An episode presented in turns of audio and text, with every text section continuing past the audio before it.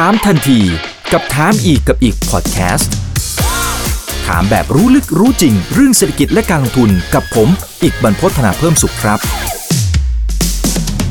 สวัสดีครับ สวัสดีเพื่อนๆนักลงทุนทุกคนนะครับ นี่คือถามทันทีโดยช่องถามอีกกับอีกทุกเรื่องที่นักลงทุนต้องรู้กับผมอีกบรรพฒนาเพิ่มสุขนะครับวันนี้ได้รับเกียรติเป็นอย่างสูงเลยนะครับ จากคุณกรณ์จาตกะวันนี้นะครับเป็นหัวหน้าพักกล้า และอดีตรัฐมนตรีว่าการกระทรวงการคลังครับ สวัสดีครับคุณกรณ์ครับครับสวัสดีครับเอกครับ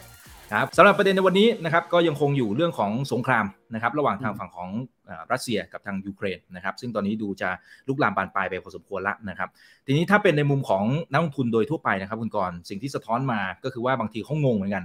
เพราะติดตามข่าวเป็นรายวันเนี่ยบางวันก็บอกว่าเจรจากันแล้ว บางวันบอกว่ารัสเซียบุกนะฮะบางวันบอกว่าเดี๋ยวทางจีนเข้ามาพูดคุย บางทีมันงงเหมือนกันนะฮะคือในมุมของการติดตามข่าวเป็นรายวันเนี่ยมันงงแล้วมันสับสน แล้วมันก็สะท้อนไปที่สินทรัพย์เสี่ยงอะไรต่างๆนะครับ ทีนี้ถ้าเป็นในมุมของคุณกรเองนะครับซึ่งซึ่งมีประสบการณ์ในการบริหารประเทศมาเนี่ยนะครับ ใน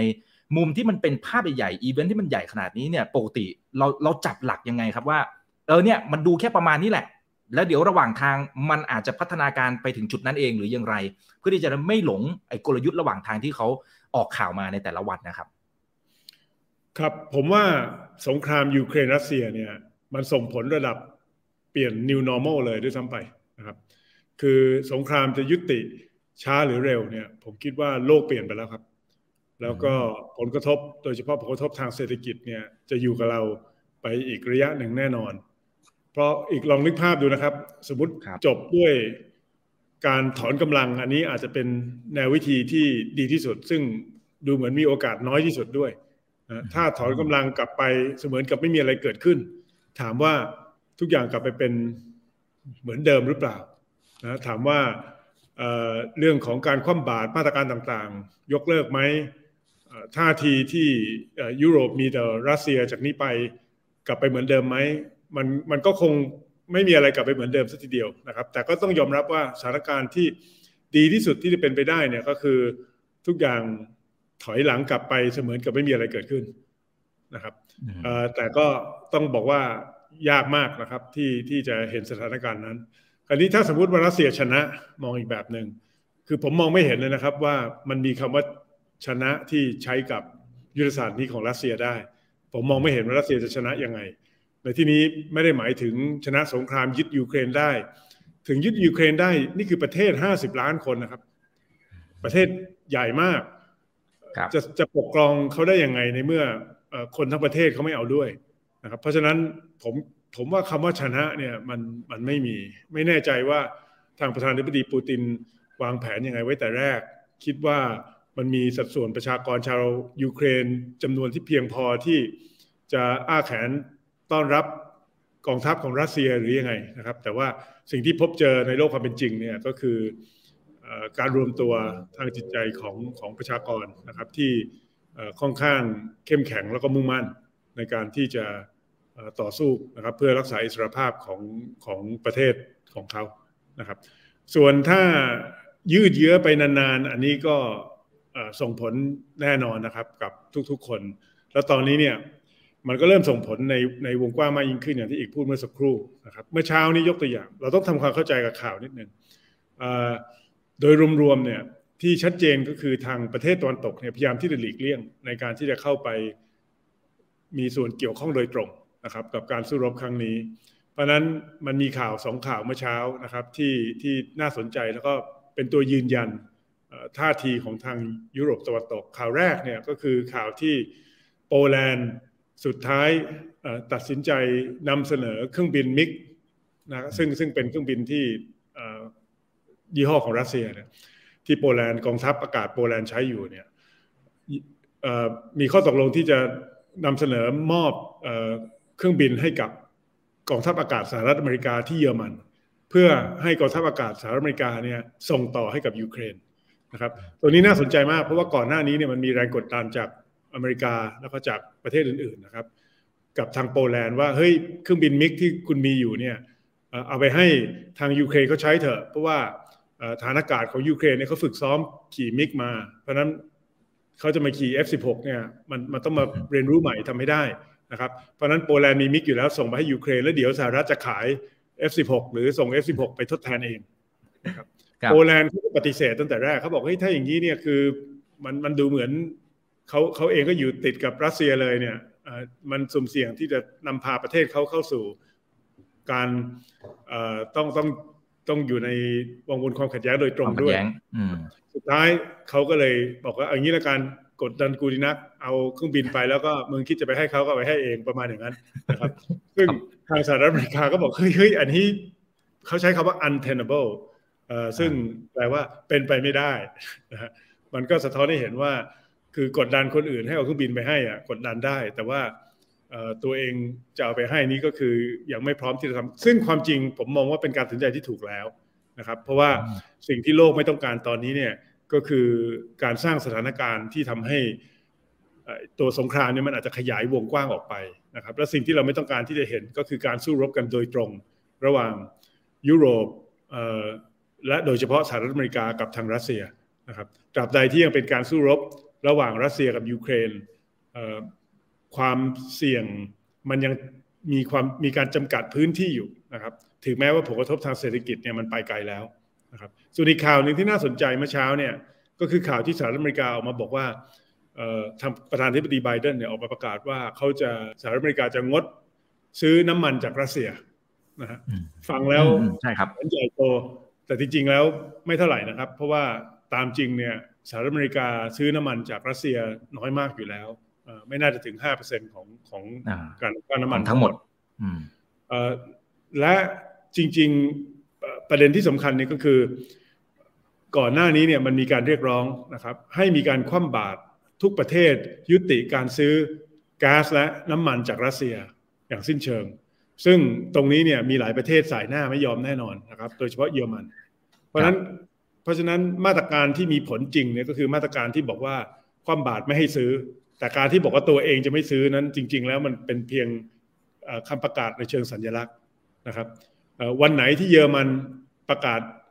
งดซื้อก๊าซจากรัสเซียนั้นเรื่องใหญ่จริงครับ เพราะว่า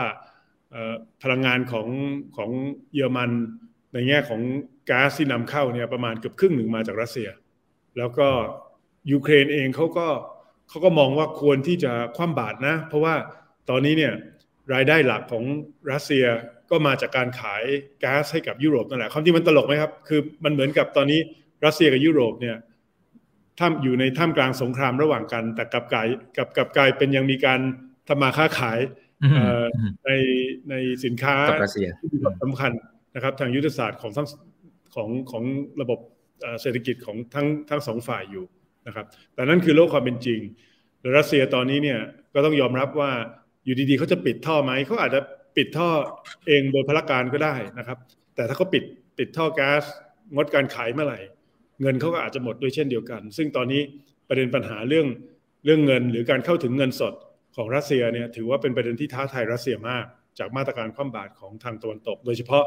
ในเรื่องที่มีผลกระทบกับเงินทุนสำรองระหว่างประเทศของรัสเซีย อืมอืมครับ ที่คุณกรบอกว่าสงครามรอบนี้เนี่ยมันเปลี่ยนโลกของเราไปโดยสิ้นเชิงนะครับเอ่อตอนนี้สิ่งที่เราเห็นในมุมของเศรษฐกิจแล้วกันนะครับ ก็จะเห็นนะฮะเรื่องของราคาพลังงานที่พุ่งสูงขึ้นมาสูงที่สุดในรอบ 13-14 ปีละนะครับ สินค้าโบพันเนี่ยขึ้นยกแผงเลยนะครับ ในขณะเดียวกันถ้าไปดูนะครับในมุมของตัวเลขเศรษฐกิจต่างๆเนี่ยมันมันอาจจะชะลออยู่แล้วนะครับ แต่สิ่งที่กังวลตอนนี้ถ้าเป็นบรรดานักเศรษฐศาสตร์ในระดับโลกเนี่ยเขากังวลเรื่องของเงินเฟ้อนะครับเรื่องของปัญหานี้และท่าทีของเฟด คือมันมันเหมือนหลาย ๆ อย่างมันซ้อนกันไปหมดนะครับแล้วมันส่งผลกระทบเป็นทอด ๆ กันไป ในมุมของคุณกรคิดว่าเรื่องไหนที่มันเปลี่ยนแปลงไปมากที่สุดแล้ว แล้วมันน่าเป็นห่วงมากที่สุดนะครับ หรือจะเป็นห่วงหมดเลยคือเรื่องที่เปลี่ยนมากที่สุดที่ที่เห็นชัดนะครับ ก็คือเรื่องของต้นทุนพลังงาน ราคาน้ำมันที่สูงขึ้นอันนี้อันนี้ชัดเจนอยู่แล้ว ตรงนี้เนี่ยมันมีผลโดยตรงกับระบบเศรษฐกิจโดยรวมต้นทุนการผลิต มันมีผลกระทบกับประเทศอย่างประเทศเรามากที่สุดเลยนะครับ มีไทยมีอินเดียที่สัดส่วนการนำเข้าน้ำมันเชื้อเพลิงเทียบกับขนาดของ GDP ของทั้งสองประเทศเนี่ยต้องถือว่าสูงมากของไทยนี่อาจจะเกือบเกือบเกือบสูงที่สุดประเทศหนึ่งเลยในโลกนะครับ เพราะฉะนั้นมันมีผลกระทบกับกับเราแน่นอน อันนี้ยังไม่นับรวมถึงประเด็นปัญหาเรื่องของสินค้าราคาแพงตั้งแต่ก่อนหน้านี้นะครับ เหตุผลสำคัญในในช่วงช่วงระยะก่อนหน้านี้เนี่ยก็คือประเด็นปัญหาห่วงโซ่อุปทานที่เกิด เกิดปัญหาคอขวดขึ้นมาจากจากกรณีโควิด ที่เกิดขึ้นมีผลกระทบกับโลจิสติกและอื่นๆนะครับกลไกการผลิตสินค้าหลายๆประเทศประเภท เพราะนั้นเรื่องของราคาน้ำมันเนี่ยผมถือว่าเป็นเรื่องที่สำคัญที่สุดนะครับคราวนี้มันทำให้เกิดเงินเฟ้อใช่ แต่มันเป็นลักษณะเงินเฟ้อที่ที่นักเศรษฐศาสตร์เขามองว่า cost push นะครับมันมันเป็นเงินเฟ้อที่มาจากต้นทุนที่สูงขึ้น มันไม่ได้มาจากปริมาณอุปสงค์หรือดีมานนะครับที่ ที่ที่เป็นตัวดึง เพราะนั้นวิธีการการแก้จริง ๆ ของ cost push เนี่ยมันมันยากกว่านะปรับอัตราดอกเบี้ยขึ้นไม่ได้มีผลเลยนะครับ ยิ่งจะทำให้ปัญหายิ่งยิ่งยิ่งร้ายแรงรุนแรงขึ้นไปอีกนะครับ เพราะว่าปรับอัตราดอกเบี้ยขึ้นมันไม่ได้ทำให้ราคาน้ำมันลดลง ราคาน้ำมันที่มันเพิ่มขึ้น ไม่ใช่ว่าคนซื้อน้ำมันเยอะนะครับ แต่เป็นเพราะมันมีเป็นปัญหาทางด้านของอุปทานทางด้าน supply นะครับซึ่งซึ่งแน่นอนที่สุดเกิดจากปัญหาสงคราม เพราะฉะนั้นเรื่องที่เปลี่ยนไปก็คือก่อนหน้านี้เนี่ยเศรษฐกิจโดยเฉพาะในซีกทางตะวันตกเนี่ยมันเริ่มฟื้นตัวอย่างอย่างอย่างแรงเลยนะครับ หลังจากที่เขาก้าวข้ามประเด็นปัญหาเรื่องโควิด ไปการใช้ชีวิตกลับมาเป็นปกติเนี่ยจะเห็นว่าไตรมาสสองไตรมาสที่ผ่านมาเนี่ยหลาย ๆ ประเทศมีอัตราการขยายตัวทางทางเศรษฐกิจวัดด้วย GDP ที่ที่รุนรุนแรงมากนะครับ ในในซีกตะวันตก ทุกคนก็เริ่มที่จะคาดหวังว่าเศรษฐกิจโลกกำลังจะฟื้นตัว และสิ่งที่คนเริ่มมากังวล ก็คือเรื่องของเป็นปัญหาเงินเฟ้อตอนแรก คาดว่าเป็นปัญหาชั่วคราว เอ๊ะ ไปไปมาดูเหมือนดูเหมือนจะไม่ใช่นะครับ แล้วเราก็เลยเริ่มทำให้ธนาคารกลางในประเทศหลักๆเนี่ยเริ่มที่จะพิจารณาที่จะปรับท่าทีนโยบายการเงินนะครับ กลับมา เพิ่มอัตราดอกเบี้ยพูดง่ายๆนะครับ เพื่อที่เพื่อที่จะควบคุมเรื่องของประเด็นปัญหาเงินเฟ้อแต่หลังจากที่รัสเซียบุกยูเครนเนี่ยผมคิดว่าสมการนี้ก็เปลี่ยนไปอีกนะครับ เพราะว่าตอนนี้คาดการไว้เลยนะครับว่าเศรษฐกิจในโซนยุโรปเนี่ยจะต้องได้รับผลกระทบในทางลบนะครับจากสงครามนี้แน่นอน ก็อาจจะมีเศรษฐกิจอเมริกาครับที่ที่ยังดีอยู่ แต่แม้แต่ที่อเมริกาเนี่ยคือที่อเมริกาสาสาเหตุที่อาจจะผลกระทบน้อยที่สุดเนี่ยก็เพราะว่าราคาน้ำมันเนี่ยของเขาถูกอยู่แล้วนะครับ เพราะฉะนั้นการที่ราคาน้ำมันนี้ปรับเพิ่มขึ้นมาเนี่ยมันมันไม่ได้เป็นภาระต่อผู้บริโภคชาวอเมริกันมากเท่ากับที่ยุโรปหรือหรือที่เอเชียรวมถึงประเทศไทยนะครับ เพราะนั้นมันกระทบใช่แต่มันไม่กระทบมากกับกระทบกับกับพวกเรา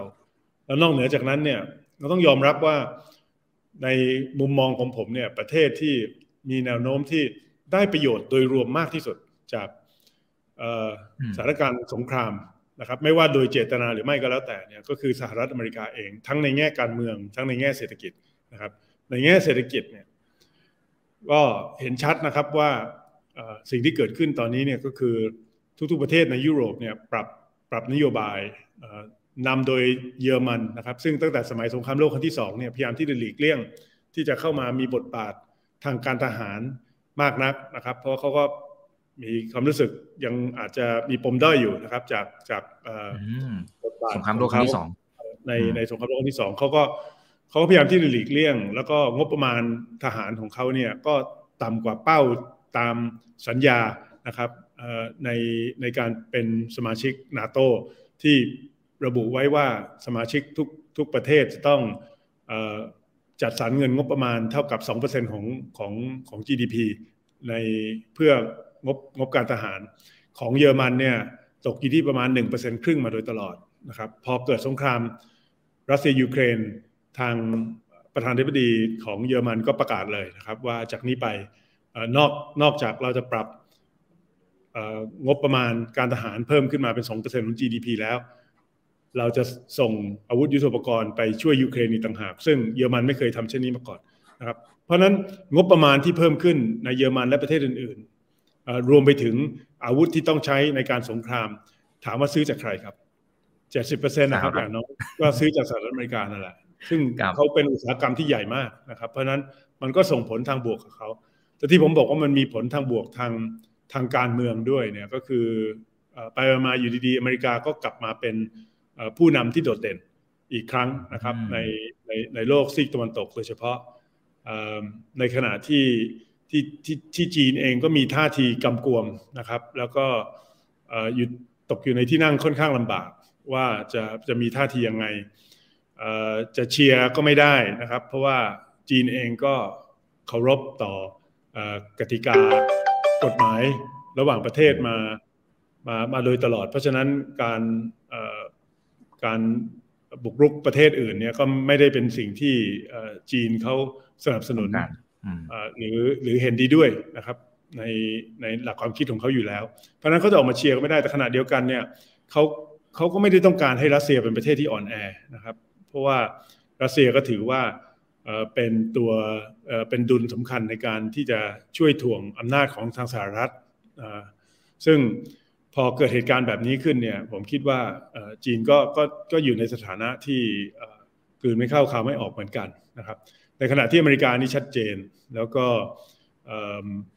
นอกเหนือจากนั้นเนี่ยอเมริกาพูดมาตลอดว่าต้องการให้ยุโรปเนี่ยรับผิดชอบตัวเองมากขึ้น ตอนนี้ก็เห็นแล้วว่ายุโรปเริ่มที่จะเพิ่มงบทหาร เริ่มที่จะผนึกกำลังกันอย่างใกล้ชิดนะครับ ประเทศตอนเดิมทีที่ตอนแรกลังเลว่าจะเข้าร่วมนาโต้ดีไหมตอนนี้ก็ ดูเหมือนว่าอาจจะกระโดดเข้ามาร่วมเป็นสมาชิกด้วยอย่างเช่นสวีเดนกับฟินแลนด์นะครับประเทศอย่างอย่างอย่างยูเครนเองความต้องการในการเข้ามา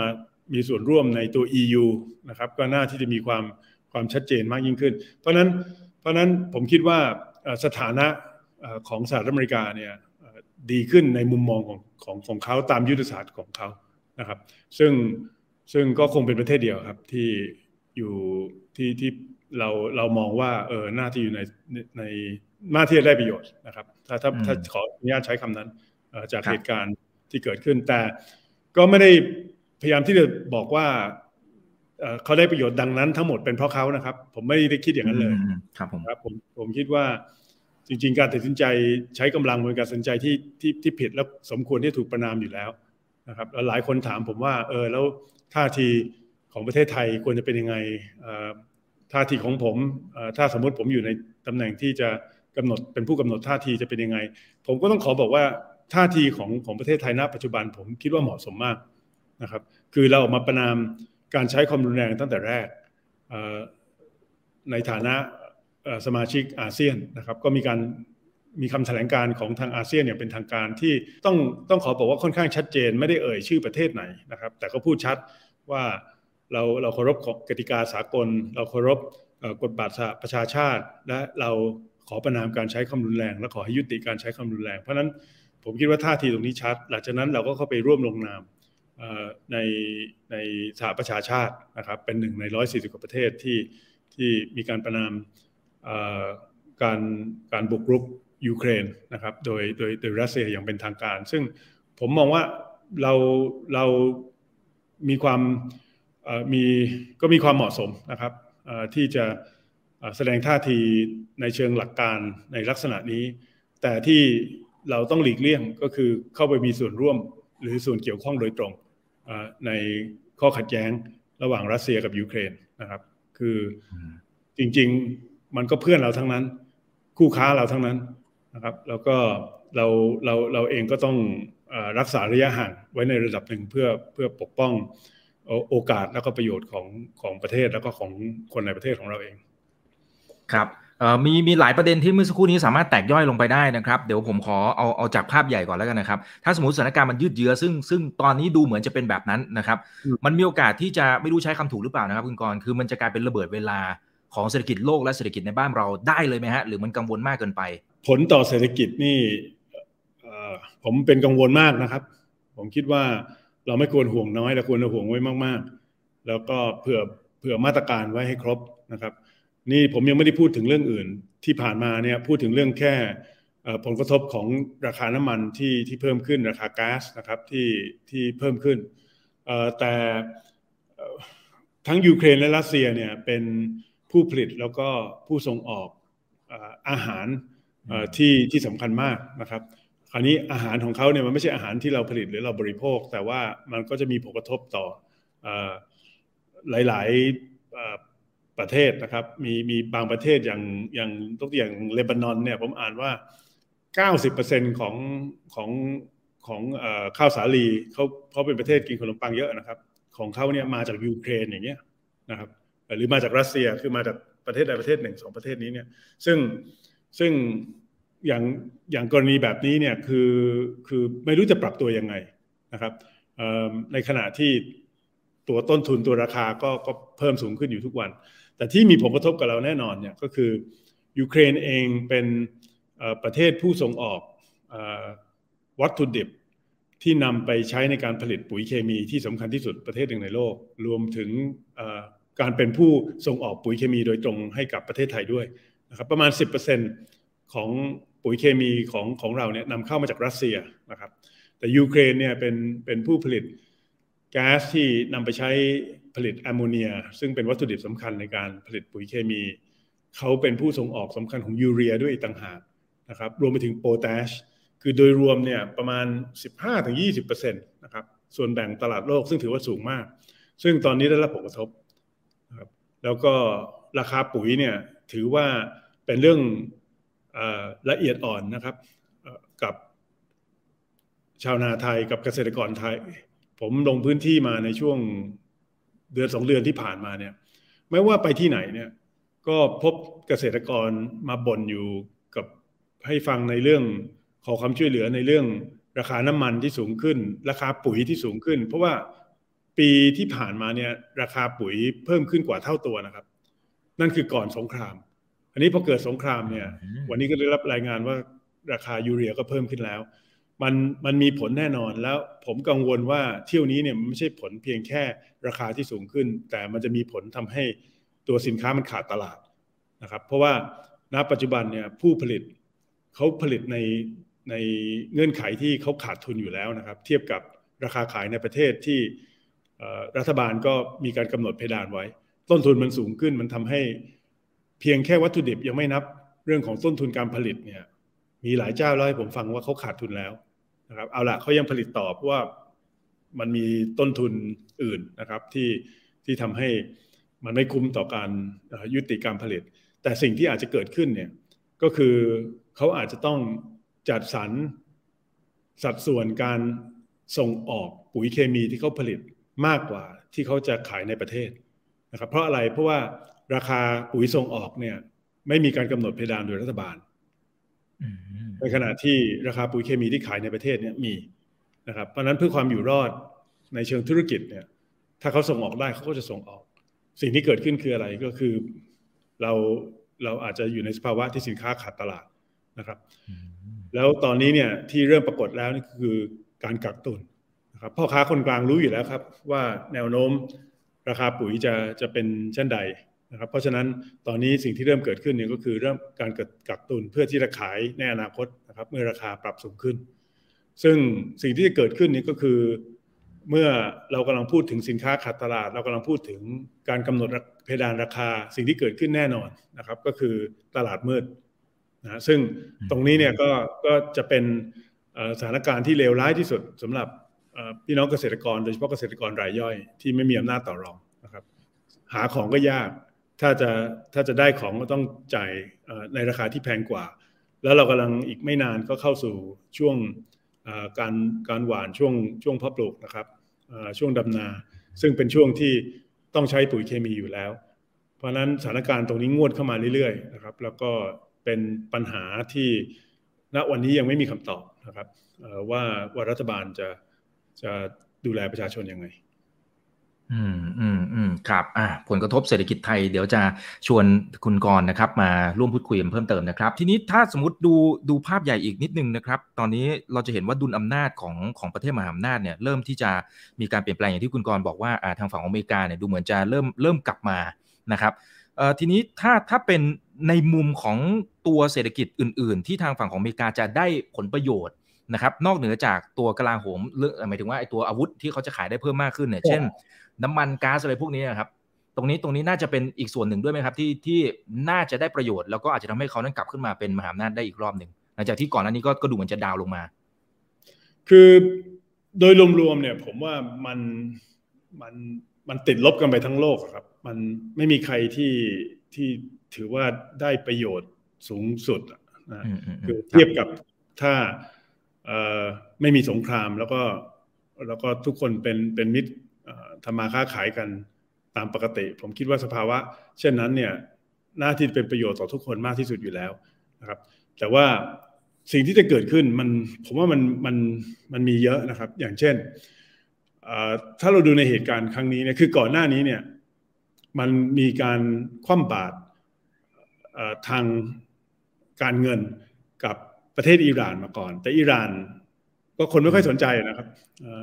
มันไม่ได้เป็นข่าวใหญ่ แล้วก็เป็นประเทศที่เล็กอยู่ผลกระทบกับเศรษฐกิจโลกก็ไม่ได้มีมากถึงขนาดนั้น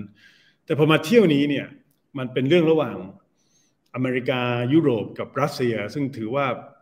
มหาอำนาจกันทั้งนั้นนะครับ ถ้าสมมติโลกเรามีสี่ห้ามหาอำนาจเนี่ยนี่ก็คือสามมหาอำนาจนี่ก็ต้องต้องมีต้องเป็นยุโรปรัสเซียกับอเมริกานั่นแหละอาจจะที่เหลืออาจจะเป็นจีนอาจจะเป็น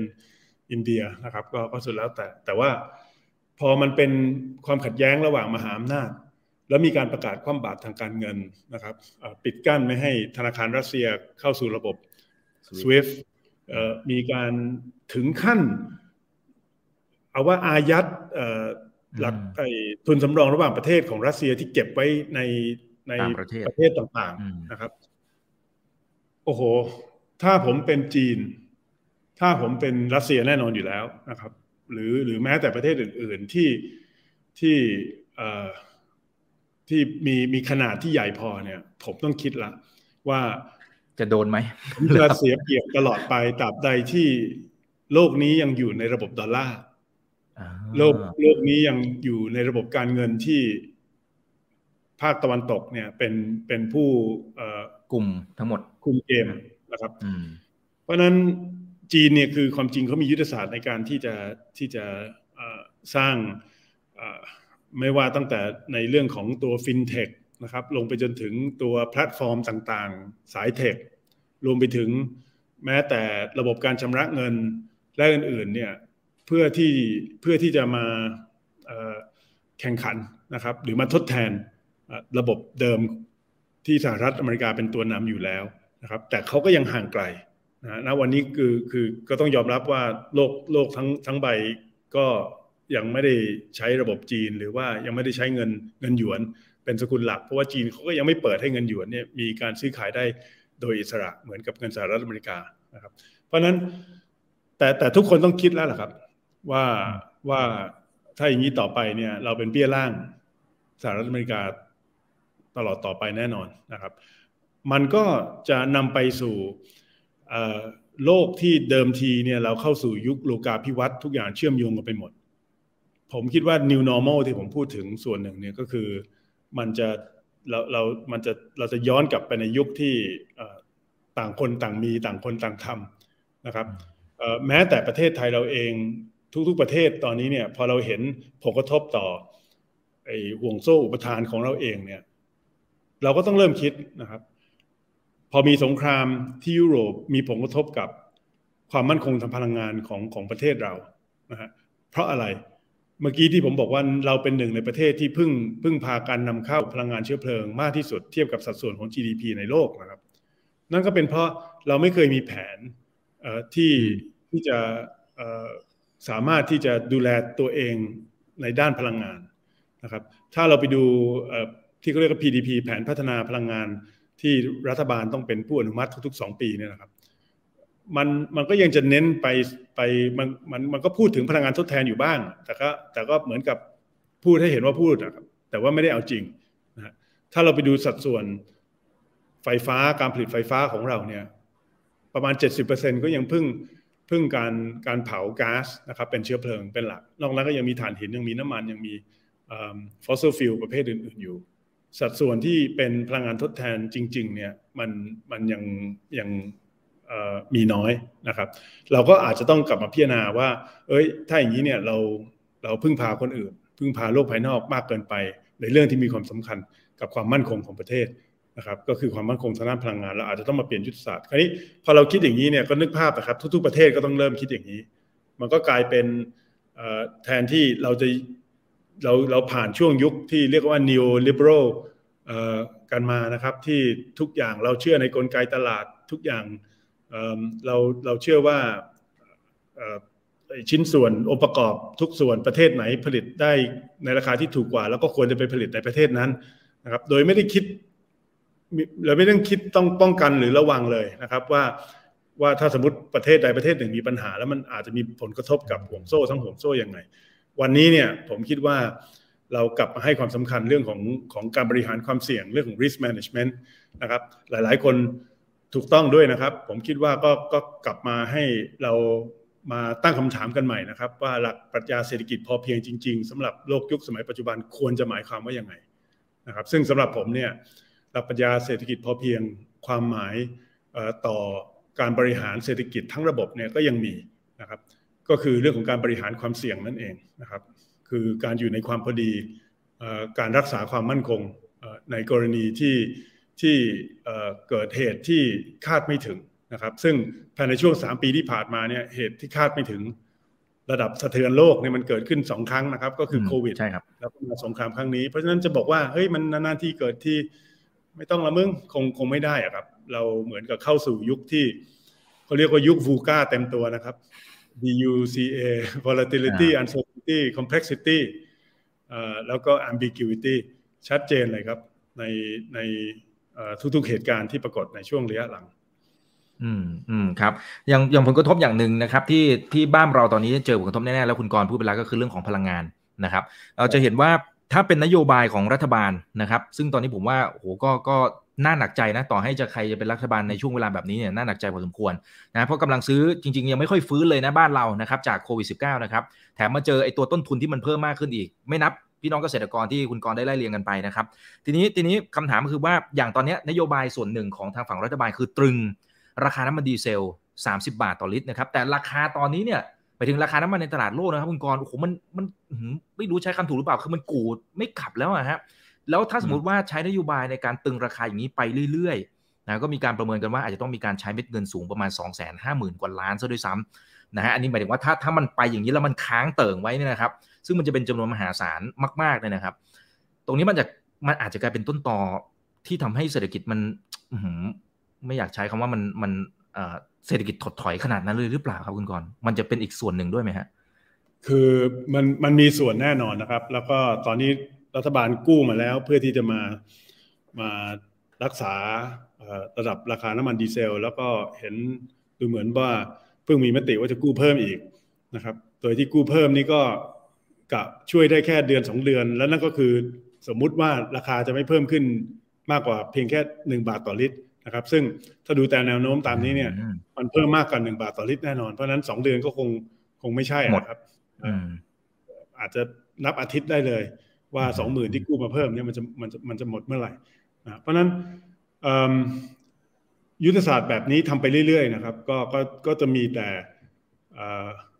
การเงินเงินงบประมาณที่ที่พร่องไปเรื่อยๆนะผมผมเองคิดอย่างนี้นะครับว่าเราต้องทำความเข้าใจกับกับเรื่องของตัวตัวการใช้น้ำมันในประเทศของเรานิดนึงนะข้อเท็จจริงเลยก็คือราคาที่น้ำมันที่เพิ่มขึ้นเนี่ยมันมีผลกระทบกับคนไทยทุกคน แล้วก็แน่นอนที่สุดคนจนก็มีความรู้สึกเดือดร้อน เพราะว่าเพราะว่าตอนนี้ก็ชักหน้าก็ไม่ถึงวันนี้ก็เหนื่อยแล้วครับถ้ามีราคาสินค้าสำคัญ อย่างเช่น ราคาน้ำมันที่ปรับสูงขึ้นเนี่ยมันได้รับผลกระทบ แต่ดูอีกมิติหนึ่งนะครับ ก็คือน้ำมันส่วนใหญ่ในประเทศเนี่ย ใช้โดยคนมีสตังค์เขาอาจจะเดือดร้อนน้อยกว่า จากราคาน้ำมันที่สูงขึ้น แต่เขาเนี่ยใช้น้ำมันมากกว่าคนจน เพราะฉะนั้นความหมายของผมเนี่ยก็คือ เวลาเราเราใช้เงินภาษีหรือใช้เงินกู้นะครับมารักษาระดับราคาน้ำมันเนี่ย จริง ๆ เราช่วยคนรวยมากกว่าคนจนนะอีกครับครับ เข้าใจครับในในเชิงสัดส่วนด้วยครับผมในเชิงสัดส่วนเพราะว่าผมสมมติผมเติมน้ำมันเดือนละสามครั้งนะครับแต่ว่า แต่ว่าผู้ที่มีรายได้น้อยกว่าผมเนี่ยเขาเติมสองเดือนครั้งหรือว่าเดือนละครั้งเดียวเนี่ยนะการที่ราคาน้ำมันได้รับการสนับสนุนด้วยเงินภาษีเนี่ยผมได้ประโยชน์มากกว่า ถึงแม้ว่าผมจะรู้สึกเดือดร้อนน้อยกว่าก็ตามนะครับเพราะฉะนั้นวิธีการที่อาจจะแม่นยำกว่าและประหยัดเงินภาษีของประเทศ ได้ดีกว่าเนี่ยก็คือการยิงตรงช่วยเหลือผู้ที่มีรายได้น้อย ให้สามารถที่จะซื้อได้น้ำมันได้ในราคาที่ถูกกว่า นะครับ สมัยก่อนเนี่ย มันก็คือการแจกคูปองนะครับสำหรับผู้ที่มีรายได้น้อย ยุคสมัยนี้เนี่ย เทคโนโลยีมันทำให้แม่นยำขึ้น สมัยก่อนแจกคูปองมันก็มีการทุจริตนะครับ แต่เดี๋ยวนี้เนี่ยเรามีแอปเป๋าตังเรามีบัตรคนจนนะครับ เรารู้ว่าใครเป็นใคร แล้วเรามีวิธีที่จะยิงสิทธิประโยชน์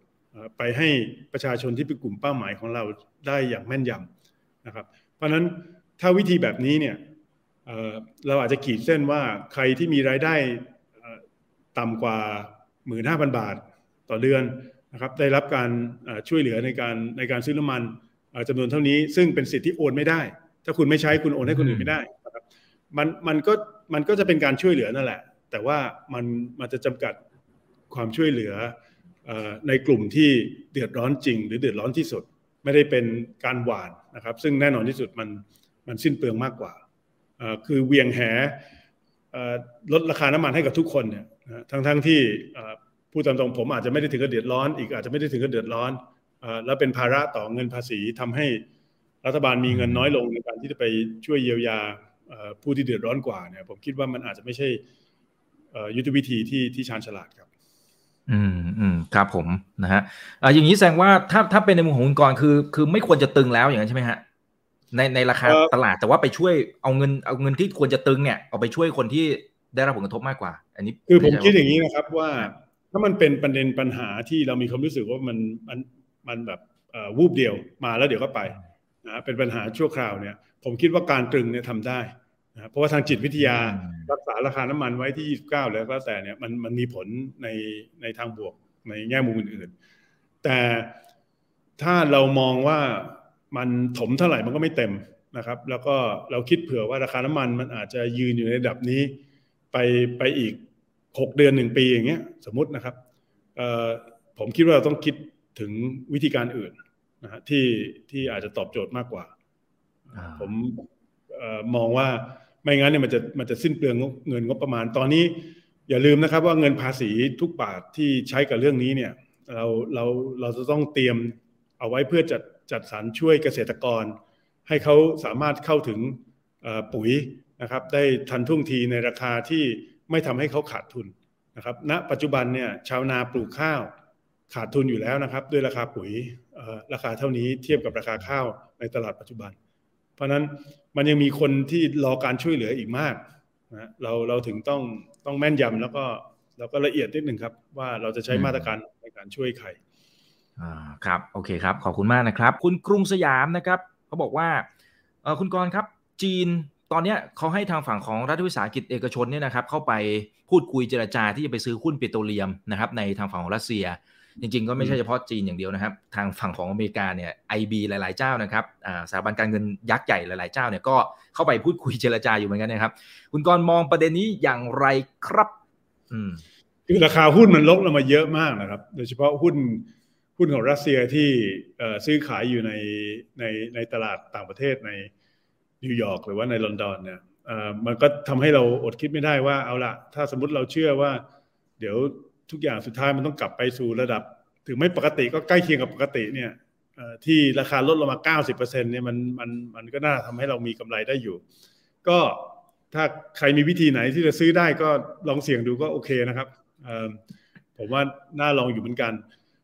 พันธบัตรอีกนะครับ พันธบัตรอ๋อใช่ครับรัฐบาลของรัสเซียตอนนี้ถูกดาวเกรดแล้วมาโอ้ยจังบอลเลยครับในระดับจังบอลแล้วนะฮะซึ่งมันก็สะท้อนความเชื่อว่ารัสเซียอาจจะไม่สามารถที่จะชำระดอกชำระต้นได้นะครับ เพราะว่าขาดเงินสดซึ่งถ้ารัสเซียขาดเงินสดจริงเนี่ย มันก็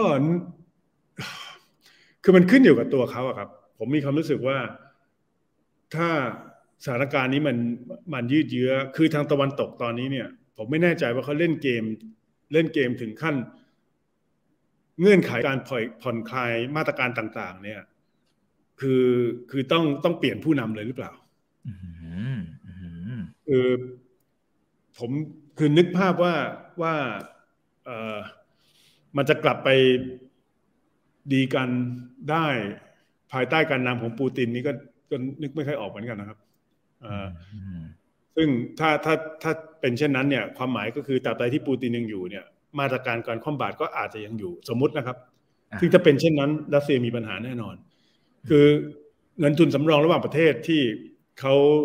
อุตสาห์ตุนไว้ต้องเท่าไหร่หกแสนสี่หมื่นล้านเหรียญสหรัฐนะผมอ่านการคำนวณนนะครับ ว่าจากหกแสนสี่หมื่นเนี่ยเป็นเงินสดที่เขาหยิบมาใช้ได้จริงเนี่ย เพียงแค่ประมาณสามหมื่นล้านเองโอ้โหสามหมื่นล้านจากหกแสนสี่ครับ คือหกแสนสี่เนี่ย ผมเห็นการคำนวณว่ามันเก็บไว้ในรัสเซียเองจริง ๆ เนี่ยประมาณยี่สิบเปอร์เซ็นตนะครับ แต่มันเก็บไว้ในรูปของทองคำบ้างอะไรบ้าง ซึ่งแม้แต่เป็นทองคำตอนนี้ก็ไม่มีที่ขายไม่มีใครกล้าซื้อจากรัสเซีย เพราะนั้นส่วนที่เป็นเงินสดที่เข้าถึงได้เลยจริง ๆ เนี่ย คือประมาณ สามหมื่นล้านนะครับ คราวนี้เมื่อเปรียบเทียบว่าสามหมื่นล้านมันเยอะหรือมันน้อยแค่ไหนเนี่ย ผมเห็นอีกอีกอีกการประเมินอีกอีกชุดหนึ่งนะครับ ว่าทุกๆวันที่มีสงครามเนี่ย เป็นภาระต่องบประมาณของรัสเซียวันละเท่าไหร่ผมเห็นตัวเลขสูงถึงสองหมื่นล้านเหรียญสหรัฐโอ้โหหกแสนล้านบาท อืเท่ากับ ซึ่งที่มีอยู่ไปแล้วนะฮะ ได้วันครึ่งนี้แหละครับครึ่งโอ้โหวันครึ่งเขาอาจซึ่งก็ถ้ามันก็อาจจะเป็นน่าจะเป็นสาเหตุที่ทำไมเขายังไม่ไม่ไม่ปิดท่อแก๊สครับ ยังขายแก๊สอยู่ อืมอืมอืมอืมครับ อ่า คุณพันศักดิ์ถามเข้ามาน่าสนใจครับนะคุณกรเขาบอกว่า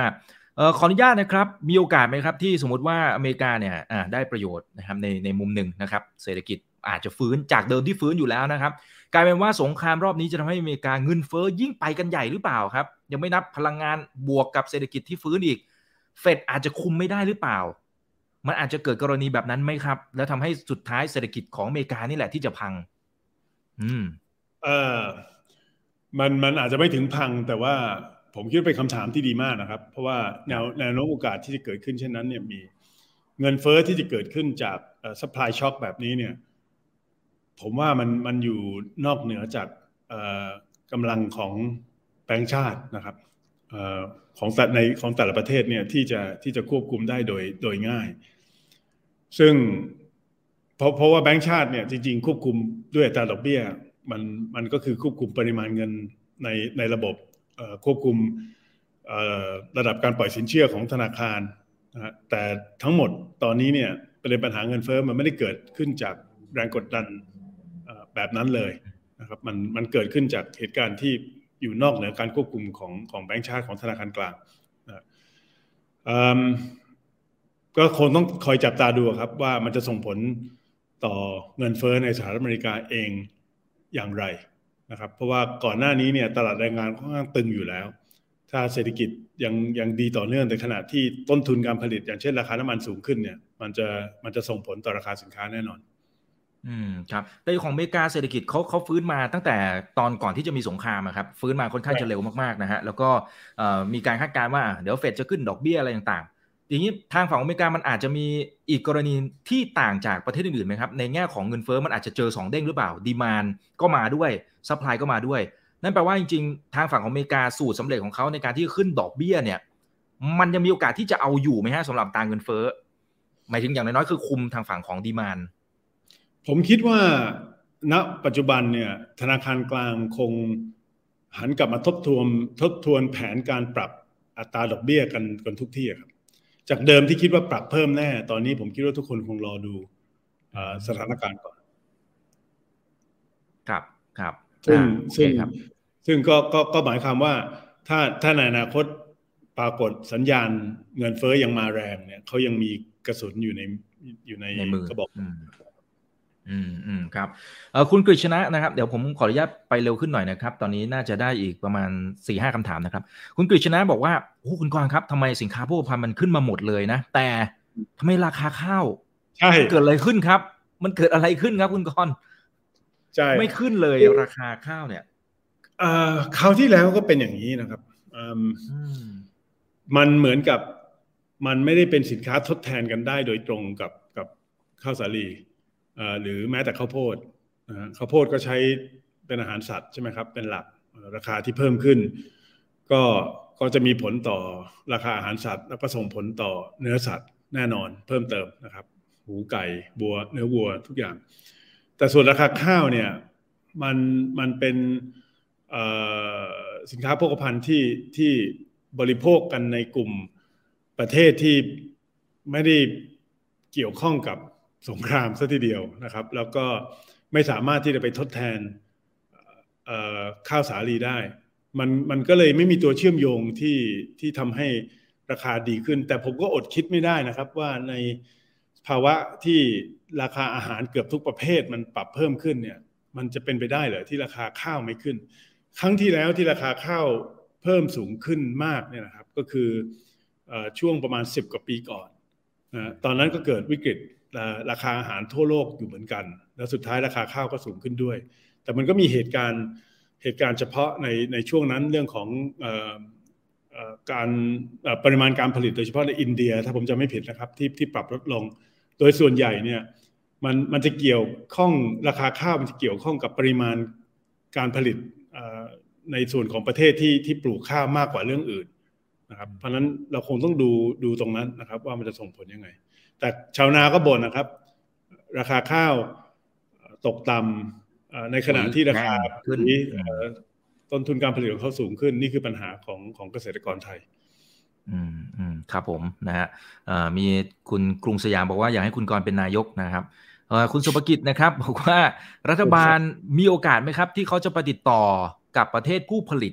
นะครับ แล้วก็อาจจะซื้อ ราคา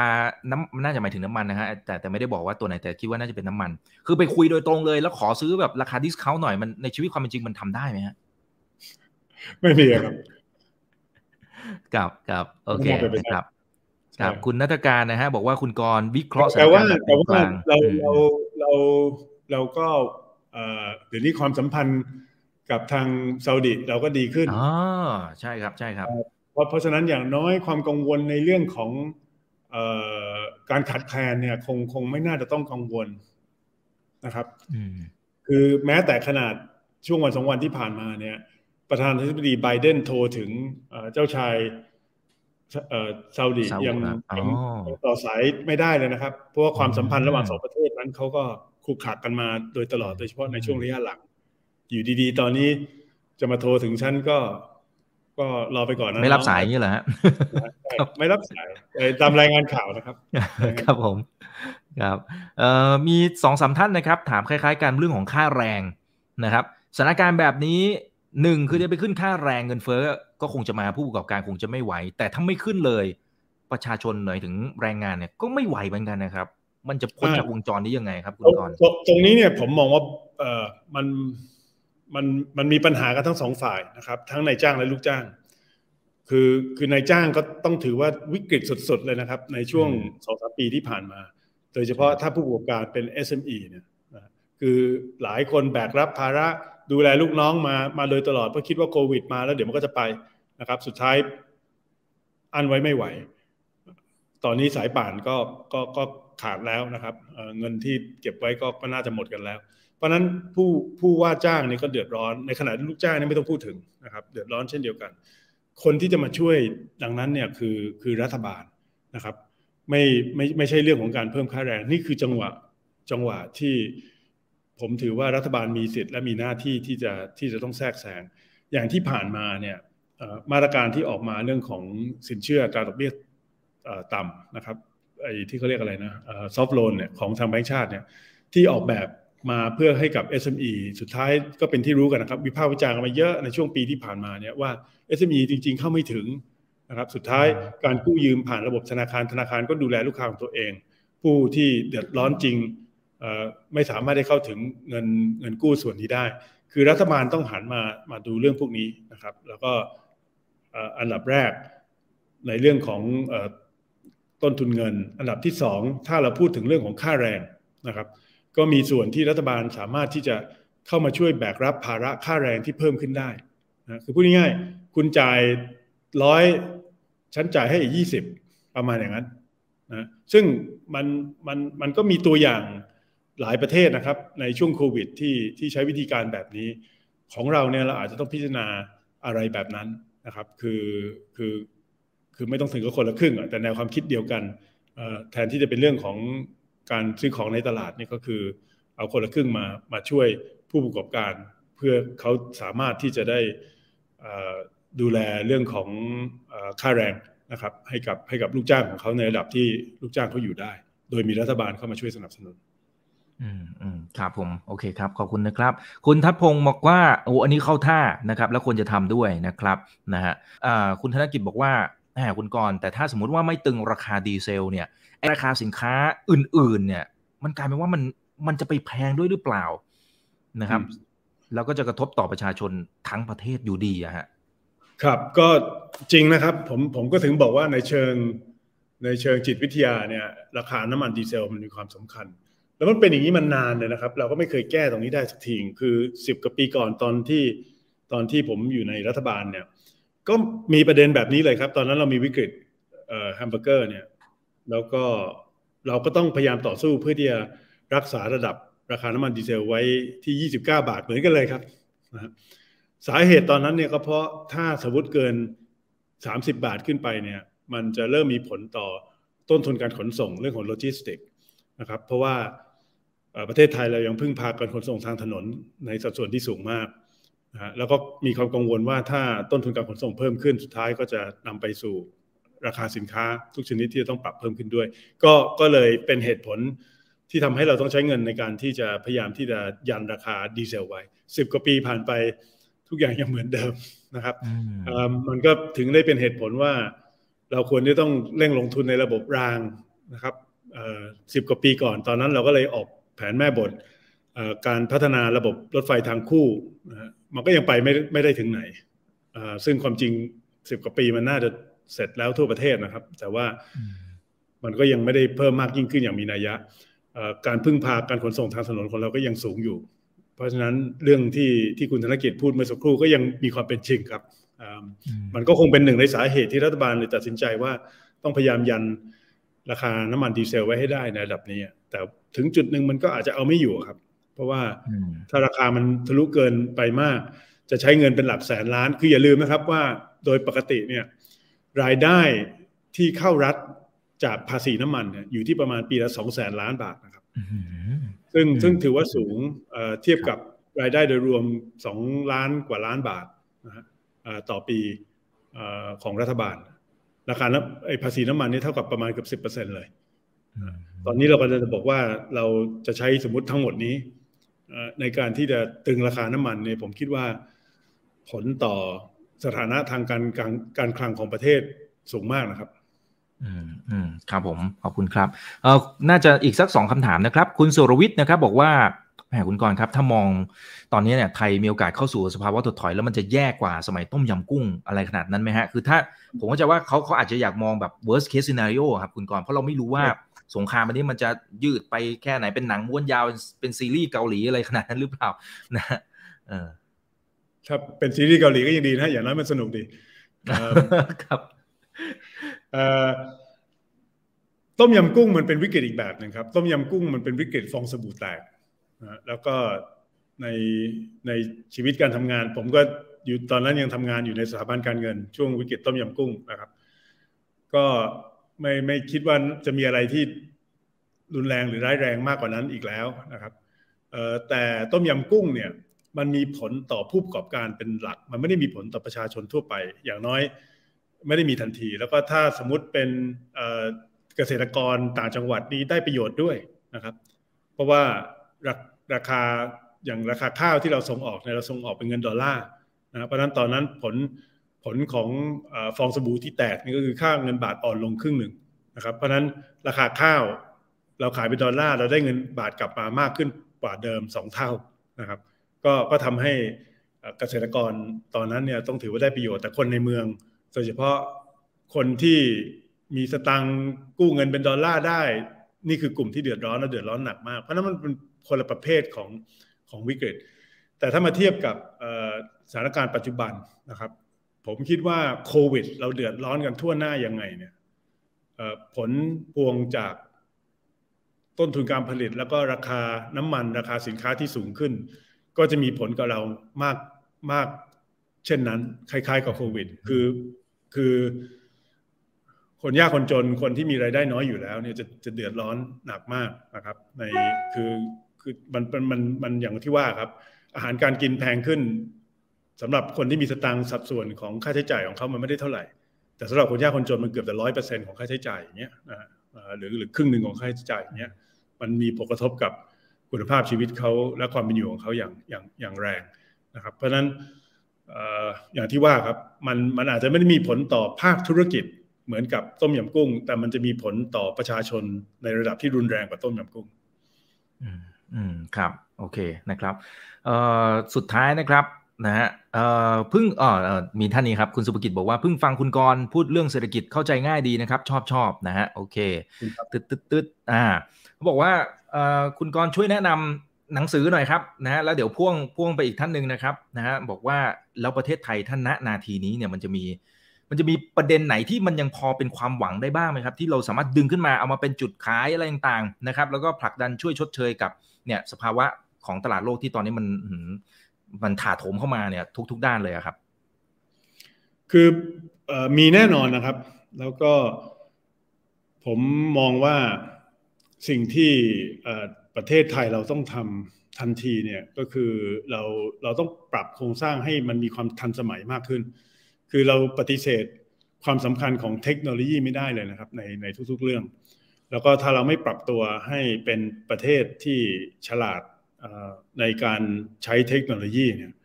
จะทำให้เราเสียเปรียบอย่างมาก แล้วก็เสียโอกาสด้วยนะครับเดี๋ยวนี้เวลาเขาพูดถึงโอกาสเนี่ยเราจะเห็นเขาพูดถึง อินเทอร์เน็ต 3.0 เขาพูดถึงเรื่อง crypto city เขาพูดถึงเรื่องเมตาเวิร์สคือคือแม้แต่ออนไลน์อีคอมเมิร์ซนะครับ คือทุกอย่างมันเกี่ยวกับเทคโนโลยีหมดซึ่งทางทางในส่วนของงานการเมืองของของผมที่พรรคกล้าเนี่ยเราเราถึงได้ให้ความสำคัญกับกับเรื่องนี้นะครับ เราก็มองว่าหนึ่งในสิ่งที่ต้องทำมากที่สุดก่อนอื่นเลยนี่ก็คือเรื่องของการปฏิรูประบบราชการนั่นแหละ ให้ ให้อยู่ในระบบเทคโนโลยีมากขึ้น ผมนี่ชอบมากเลยนะครับ มันได้ได้อ่านข่าวเกี่ยวกับรัฐมนตรีไอทีของยูเครนผมว่าหลาย ๆ คนอาจจะอาจจะอาจจะผ่านตาเขาอายุ 31 นะครับ แล้วก็วันนี้เนี่ยที่เขาโด่งดังเนี่ยเพราะว่าเขาเขาแอบอยู่ในใต้ถุนที่ที่ไหนก็ไม่รู้ในเมืองหลวงของเขานะครับ แล้วก็แล้วก็ลบอยู่กับลบอยู่กับรัสเซียทั้งประเทศผ่านโทรศัพท์มือถือเขาครับ ในการในการทำ cyber warfare ต่างๆ ซึ่งก็ถือว่าเขาเป็นคนรุ่นที่ที่ที่รู้ช่องทางรู้วิธีการนะครับ แต่ก่อนสงครามเนี่ยภารกิจของเขาเนี่ยเป็นภารกิจที่ที่น่าสนใจมาก และตรงกับนโยบายหลักของของทางทางผมเลยนะครับที่มีไว้สำหรับประเทศไทย ของเขาเนี่ยเขาบอกว่าเขาจะเอารัฐบาลทั้งรัฐบาลเนี่ยมาไว้ในโทรศัพท์มือถือเขาเขาใช้คำว่า bring the government put the government into your mobile phone นะฮะ ซึ่งผมเนี่ยเสนอแนวความคิดคล้ายกัน แต่ผมบอกว่าผมต้องการระบบราชการของเราเนี่ยเป็นเป็นระบบราชการแบบคลิกเดียวนะ one click government ความความหมายเหมือนกันนะครับ ก็คือเราอยากที่จะเห็นการเข้าถึงระบบราชการการเข้าถึงการบริการภาครัฐ ผ่านโทรศัพท์มือถือได้ร้อยเปอร์เซ็นต์นะครับ ซึ่งวันนี้เนี่ย ไม่มีประเทศไหนที่ทำได้ร้อยเปอร์เซ็นต์นะครับ แต่มีอยู่หนึ่งประเทศที่ทำได้เก้าสิบเก้าเปอร์เซ็นต์คือเอสโตเนีย ซึ่งผมก็มีโอกาสได้ไปดูงานมาเมื่อเมื่อช่วงก่อนโควิดเนี่ย อย่างยุโรปโดยรวมเนี่ยเขาประเมินว่าของเขาอยู่ที่ประมาณ 65%นะครับ ผมยังไม่เห็นตัวสถิติสำหรับประเทศไทยระบบราชการของไทยเรา แต่ผมเชื่อว่าไม่น่าจะถึง 10%นะซึ่งตรงนี้เนี่ยถ้าถ้าเราเดินไปสู่จุดนั้นได้นะครับมันมันจะทำให้ ทุกอย่างคล่องตัว มันจะนำไปสู่เรื่องของการทำความเข้าใจการให้ความสำคัญกับกับการพัฒนาเศรษฐกิจแนวแนวใหม่ในในในในยุคดิจิทัลนะครับ ซึ่งมันจะมีความความสำคัญมาก มันจะช่วยแก้ปัญหายกตัวอย่างนะครับ ในเรื่องของการเข้าถึงตลาดของผู้ประกอบการขนาดเล็กของไทยเราหนึ่งในประเด็นปัญหาของไม่ว่าจะเป็นเกษตรกรหรือ SME ก็ตามเนี่ยก็คือไม่สามารถที่จะเข้าถึงตลาด ผู้บริโภคได้โดยตรงนะครับยังต้องพึ่งพาผู้ค้าคนกลาง แล้วก็ขาดอำนาจในการต่อรองนะครับแต่ว่าเทคโนโลยีเนี่ยมันมันมันจะมีส่วนสำคัญในการที่จะช่วยกันแก้ปัญหาแบบนั้น อันนี้ยังไม่นับรวมเรื่องของความโปร่งใสเรื่องของการแก้ปัญหาทุจริตคอร์รัปชันและอื่นๆนะครับเพราะนั้นผมถือว่าโอกาสตรงนี้มีเป็นเรื่องที่ต้องต้องต้องเร่งทำนะครับ แล้วก็ความจริงพอมันมีวิกฤตเนี่ยข้อดีของมันโดยส่วนใหญ่นะครับ คือความเปลี่ยนแปลงบางทีมันเกิดได้ก็เกิดได้ในช่วงวิกฤตเนี่ยแหละเราก็ต้องใช้วิกฤตนี้ให้เป็นประโยชน์ให้ได้อืมครับครับโอเคนะครับขอบพระคุณมากนะครับ คุณกิติศักดิ์บอกว่าอยากให้เป็นนายกนะฮะคุณนัตการบอกว่ารัฐมนตรีคลังโลกอย่างคุณกรมาช่วยวิเคราะห์ให้ฟังได้ความรู้เยอะเลยค่ะมีโอกาสที่ดีมากๆ ที่ได้ฟังคุณกรขอบคุณคุณกรและคุณอีกด้วยนะครับ โอเค ได้ครับ ขอบพระคุณมากครับคุณกรฝากทิ้งท้ายถึง คุณผู้ชมหน่อยนะครับนะฮะที่ตอนนี้ดูเราอยู่ตอนนี้เขาคร่าวประมาณ 2,500 ท่านนะครับ ฝากทิ้งท้ายให้กำลังใจนะครับ ที่ตอนนี้หลายคนผมว่าเจอปัญหานะครับ ทั้งถ้าเป็นนักลงทุนตอนนี้ก็บอกว่าติดดอยกันเยอะเหมือนกันทั้งคริปโตนะครับแล้วก็ตลาดผมก็เป็นครับผมผมก็เป็นนักลงทุนด้วยนะครับคอยปรับพอร์ตคอยอะไรอยู่เสมอ คือโดยส่วนใหญ่ก็อย่าอย่าไปกังวลนะครับ เราเราลงทุนลองเทอมกันอยู่แล้วนะฮะ